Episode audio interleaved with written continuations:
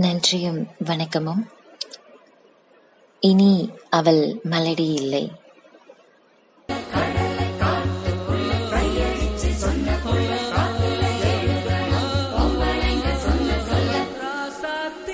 இன்று ஒளிப்பதிவு பெட்டியில் ஒளிபரப்பாகிக் கொண்டிருந்த அந்த பாடல் வரிகள் தனக்கும் ஏதோ பொருந்தும் வண்ணமாய் இருக்க அடித்துக் கொண்டிருந்த அந்த அடைமலை சத்தத்தை விட தனது அழுகை சத்தம் கேட்கும்படி அடக்கி வைக்க முடியாமல் மனம் விட்டு கதறினார் ராமசாமி. நம்மள யாராலையும் பிரிக்க முடியாது. உன்னை விட்டு எங்கும் போமாட்டேன்னு சொன்னாலே. இப்போ என்னை விட்டு அந்த யமனுக்கு வாக்கப்பட்டு போயிட்டாளே. ராமசாமிக்கு பழைய நிகழ்வுகள் கண் முன் தோன்றின. முதன் முதலில் அவளை பார்த்தது அந்த குடிசை வீட்டுக்குள் தான். சரி சரி சீக்கிரமா பொண்ண வர சொல்லுங்க என்று தனது மாமா சொல்லவும். கையில் காப்பி தட்டுடன் முதன் முதலில் கட்டிய புடவைக்கு வலிக்காமல் அடிமேல் அடி வைத்து வெட்கமும் பயமும் அவள் முகத்தில் படபடக்க பவ்யமாய் வந்து காப்பியை நீட்டினாள்.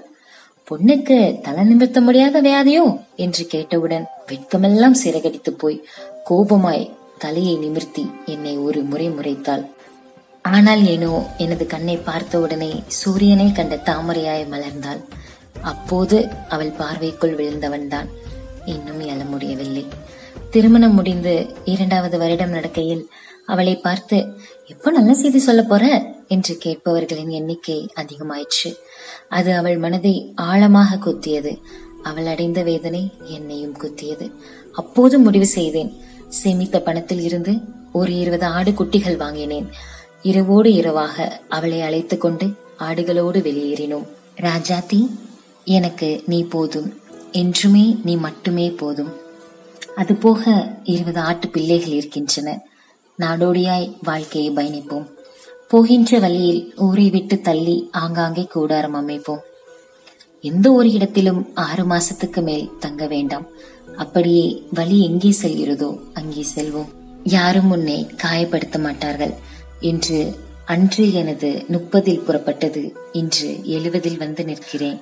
இருபதாய் இருந்த எங்கள் ஆட்டு பிள்ளைகள் இன்று அறுபது ஆடுகளாய் ஒரு மாடாய் வந்து நிற்கின்றன. போன வருடம்தான் அவளுக்காக ஆசையாக அந்த மாடு வாங்கினேன்.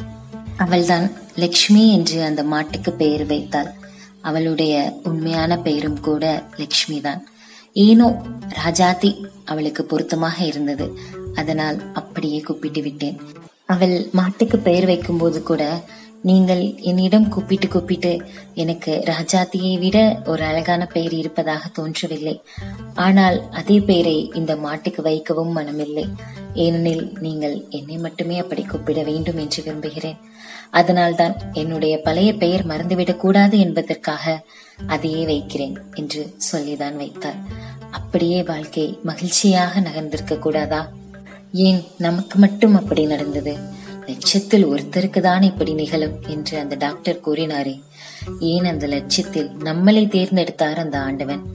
நீ என்னிடம் அந்த விஷயத்தை சொன்ன அந்த கணமே என் பாதை இதயம் நின்று விட்டது. இருந்தும் அன்று உன் முகத்தில் கண்ட அந்த சந்தோஷத்தை தடுக்க மனமில்லை. ஆம். இதே வார்த்தையை நீ கல்யாணம் ஆன புதிதில் சொல்லி இருந்தால் கொண்டாடி இருப்பேனே. ஊரே நல்ல செய்தி இல்லையா? என்று உன்னை ஏசிய போது நம் மன்னம் மழை காணா வறண்ட பூமியைப் போல மழலைக்காக வாடிய போது நீ உண்டாகி இருந்தால் ஊருக்கே வெருந்து போட்டிருப்பேன். நாடோடியாய் ஒவ்வொரு ஊர் போகும்போதும் ரொம்ப தூரம் செல்ல வேண்டாம். நாளைக்கே குழந்தை பிறந்தால் திரும்பி ஊருக்கு போய் ராஜாத்தி பத்தின பேசின மூஞ்சியில எல்லாம் கரிப்பூசணுமே. அதனால கொஞ்சம் பக்கத்திலே போட்டுக்கலான்னு மனக்கணக்கு போட்டப்போ நீ வந்து சொல்லியிருந்தா உன்னை கையிலே தூக்கிட்டு நம்ம ஊருக்கு போயிருப்பேனே. எனக்கு எழுவது உனக்கு ஐம்பத்தஞ்சு. கம்பு உண்ட வேண்டிய காலத்துல தொட்டில் கட்ட சொல்லுறியே என்று அன்று என் மனதுக்குள் நான் அடித்துக் கொண்ட பாடு எனக்கு மட்டுமே தெரியும். வேணா ராஜாத்தி இது வேணாம் இன்று எப்படியாவது சொல்லணும்னு வருவேனே. ஆனா ஒவ்வொரு தடவையும் உன் கண்ணை பார்த்துட்டு அந்த சந்தோஷத்தை கிடைக்க தைரியம் இல்லாம போயிட்டேனே. இந்த பாவி அன்னைக்கே சொல்லி இருந்தா இன்னைக்கு இந்த கதி வந்திருக்காதே. ஐயோ நான் என்ன பண்ணுவேன்? என்ன பண்ணுவேன்? அன்னைக்கு கூட என் பயத்தை புரிஞ்சு எனக்கு ஆறுதல் எல்லாம் சொன்னியே. வாயா குழந்தை பிறந்த உடனே ஊருக்கு போயிருவோம்.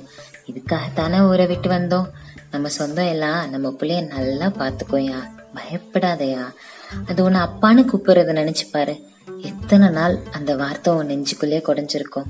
விடையா இன்னும் ஆறு மாசம்தான். புள்ள முகத்தை பார்த்தா உன் வயசெல்லாம் பறந்து போயிடும்னு சொன்னியே. ஆனா இப்படி என்னிடம் முறையா விவகாரத்து வாங்காம யமனுக்கு வாக்கப்பட்டு போயிட்டியே. இத நான் எங்க போய் முறையிடுவேன்? இப்படி கதறி கொண்டிருக்கும் போது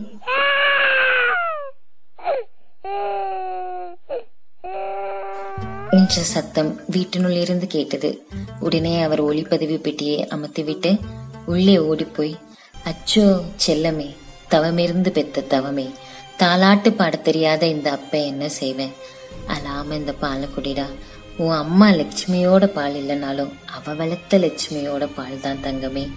அடிக்கடி நான் உன் அம்மாவுக்கு முடியாம போகும்போதெல்லாம் சொல்லுவேன். நீ போனா நானும் கூடவே வந்துடுவேன்னு. அப்பெல்லாம் சொல்லுவா நான் அப்படி விட மாட்டாயின்னு அதுக்காகத்தானா? உன்னை இப்படி என்கிட்ட உடனே கொடுத்துட்டு போயிட்டா அந்த சதிகாரி? என்று பால்பாட்டிலே கொடுத்து புலம்பிக் கொண்டிருக்க. ராமசாமி ராமசாமி என்று கூப்பிட்டு கொண்டே சிங்காரமும் அவர் மனைவியும் உள்ளே நுழைந்தனர். இந்த ஊரில் கிடைத்த ஒரே நண்பர் அவர்தான். கடந்த ஒன்பது மாதமும் ராஜாத்திக்கு துணையாய் நின்று பார்த்து கொண்டவர்கள். அடிச்சிட்டு ஊத்துன மலையை பார்த்துட்டு எங்களுக்கு மனசே கேட்கல. அதான் லேசா மழை விடவும் ஓடி வந்துட்டோம். பாப்பா பயப்படல என்று ஆவலாய் விசாரித்தனர். நான் அவ்வளவு சொல்லியும் நீ கேட்கல. இந்த மழை கூட நீ போக வேணான்னு சொல்றதுக்காகத்தான் இப்படி ஊத்துச்சு போல. இங்கேயே இருந்துருங்கய்யா. எங்க பேத்தியா நினைச்சு நாங்களும் பாத்துக்கிறோம். இல்லைங்கய்யா. நீங்க எங்களை இவ்வளவு நாள் நல்லா பாத்துக்கிட்டீங்க.